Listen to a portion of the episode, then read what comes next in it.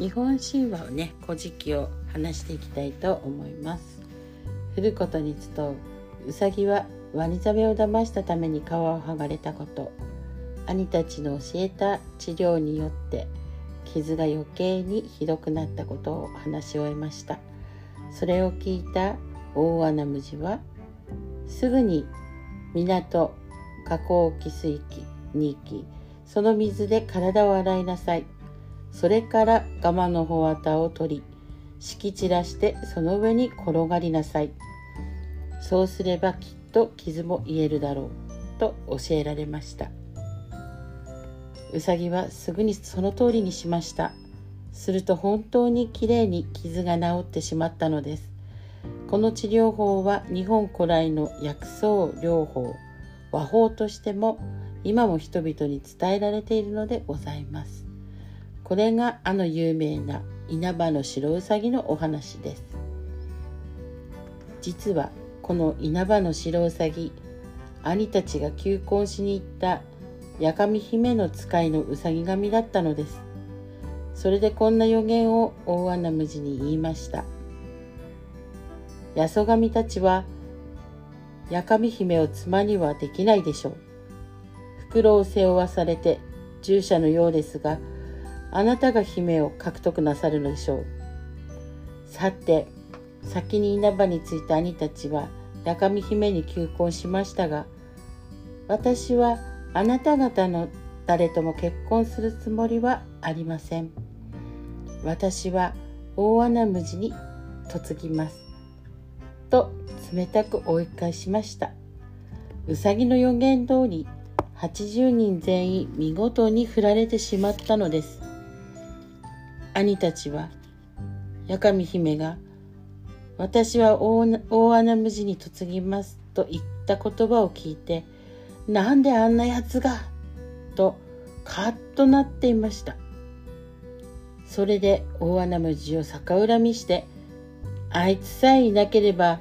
八上姫と結婚できるのだ」途中で捕まえて殺してしまおうという相談をしました一方大穴無地は大きな袋を背負っているために随分遅れて山の麓を夫婦言いながら歩いていました。兄たちはそこへやってきて大穴無地よこの山の上に赤いイノシシがいる。俺たちがそれを追い下すからお前は下で待ち構えて捕まえろ。もし捕まえ損なったらお前を殺すぞ。と命じました。素直な大穴ムジは言われるままにイノシシが追われてくるのを山のふもとで待っておりました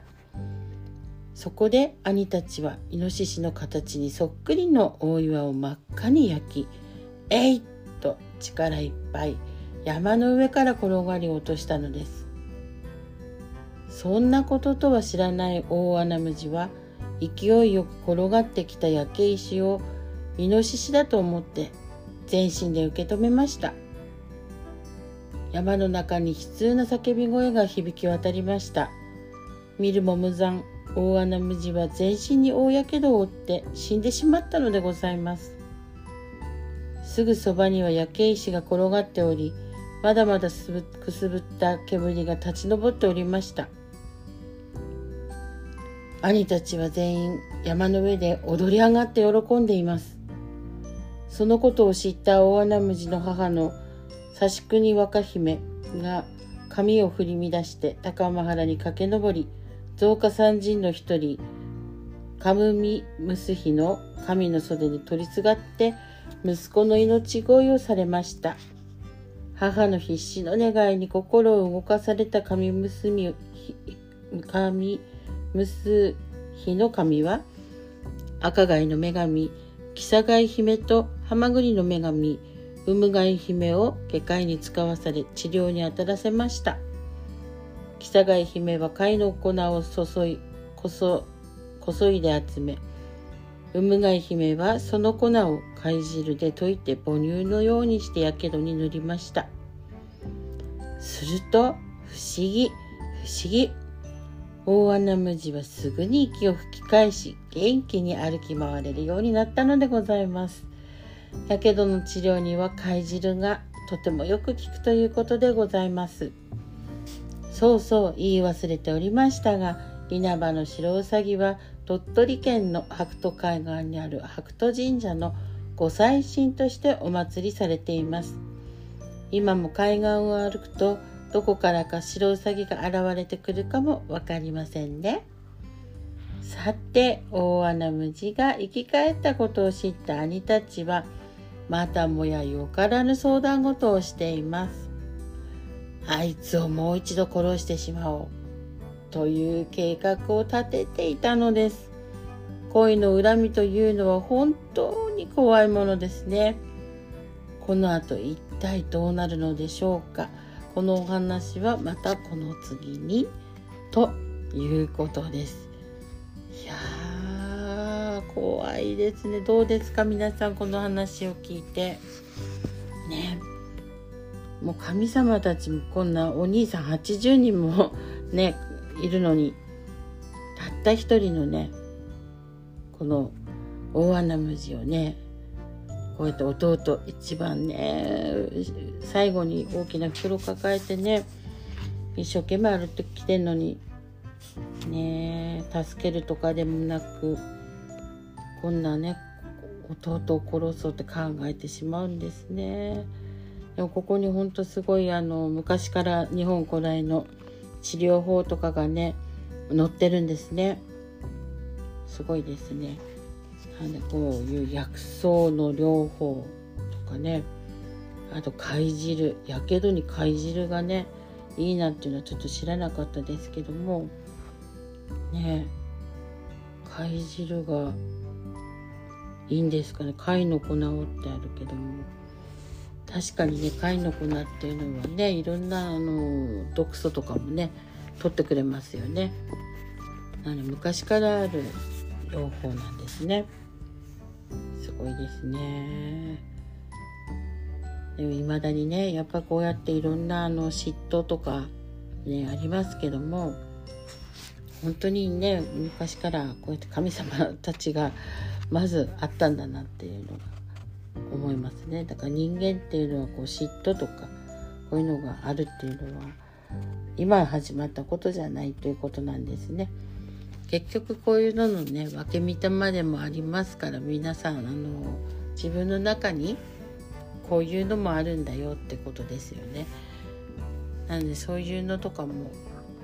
何でしょうこのなんだろう80人のお兄さんのようなね気持ちっていうかそういうのもあれば大穴道のようにね本当純粋な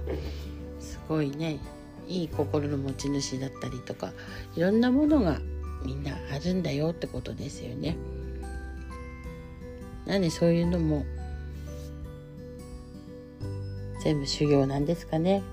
人間は生きてる限りいろんなことがねありますけども全部修行かなって思います。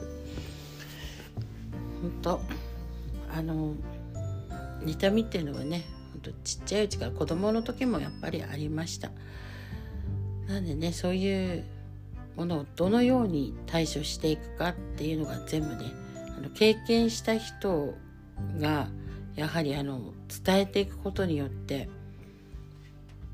何て言うんでしょうね。そういうのの役に立っていくんじゃないですかね。なんで私もねいろんな体験しましたけどその体験の乗り越え方これが結局は生きる力になるんだなって今思ってます私はいろんなねもう死の淵をさまよいましたがこのように生きてるってことはやっぱそういう経験をねすごいもうしてますので乗り越え方も知ってるってことです。なんでね何回こうそういう目にあっても生きてるっていうのはねやっぱそれを知ってるんでしょうね。今思えば。って感じです。なのでそういうのをね一つ一つまたねお伝えしていけるようになったらいいなと思っております。皆さん何ね一番こう今聞きたいんですかね、まあ、健康のこと。ねあと何でしょう？お金のこと？あとやっぱり人間関係ですかね。まあ、この3つはやっぱ大きくてどれもがねほんとバランスが崩れてもおかしなことになっちゃうんですけども。そうですね。震災の時もですし事故の時もですけどもやっぱ健康が害してしまうとね心がまずダメになりますね。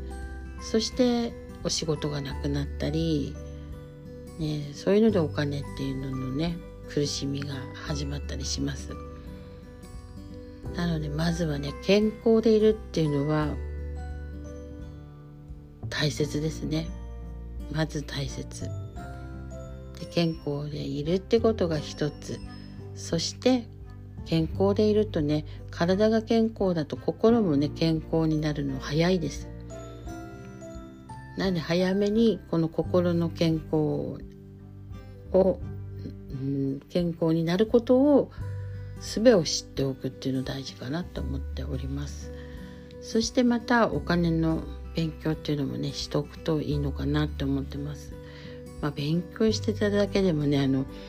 わからないことがね山ほどあります。なのでそういうのは本当にあの専門家にね相談するとかそういうのも必要かなっていうのがあります。